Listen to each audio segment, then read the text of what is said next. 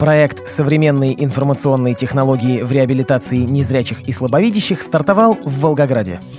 Учителя общеобразовательной школы для слепых и слабовидящих Санкт-Петербурга обратились к губернатору Георгию Полтавченко. Открытие социального блока в Липецком областном интернате для слепых и слабовидящих детей состоится в первый день нового учебного года. Далее об этом подробнее. В студии Денис Золотов. Здравствуйте.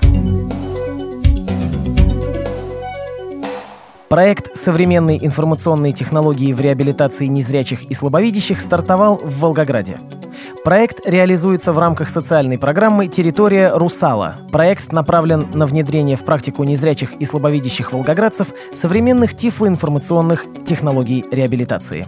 В ходе проекта для инвалидов по зрению пройдут семинарские занятия, посвященные освоению современных тифлотехнологий по трем направлениям – ориентация инвалидов по зрению в городском пространстве с помощью GPS-навигации, основы работы с современными интернет-сервисами и навыки использования технических средств реабилитации.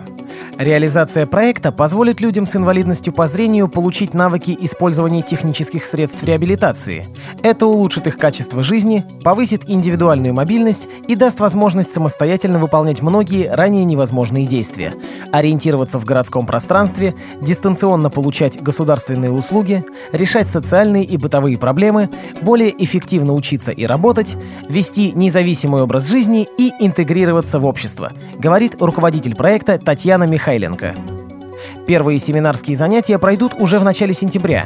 Издание брошюры запланировано на конец месяца. Также в городе открыта горячая линия, где незрячие и слабовидящие смогут получить индивидуальную консультацию и необходимую помощь в освоении современных технических средств реабилитации. Телефон горячей линии 8442 37 74 57. Учителя единственной общеобразовательной школы для слепых и слабовидящих в Санкт-Петербурге обратились к губернатору Георгию Полтавченко с просьбой не переносить школу на окраину Красногвардейского района. Такое расположение стало бы очень неудобным для 130 слепых учеников и 8 учителей. Сейчас школа располагается в историческом здании у метро Новочеркасская, но весь этот квартал отдан под общественно-деловую застройку.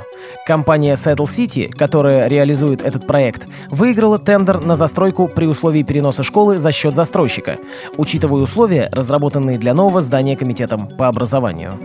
Поначалу руководству школы обещали новое оснащенное здание у метро Новочеркасская с бассейном.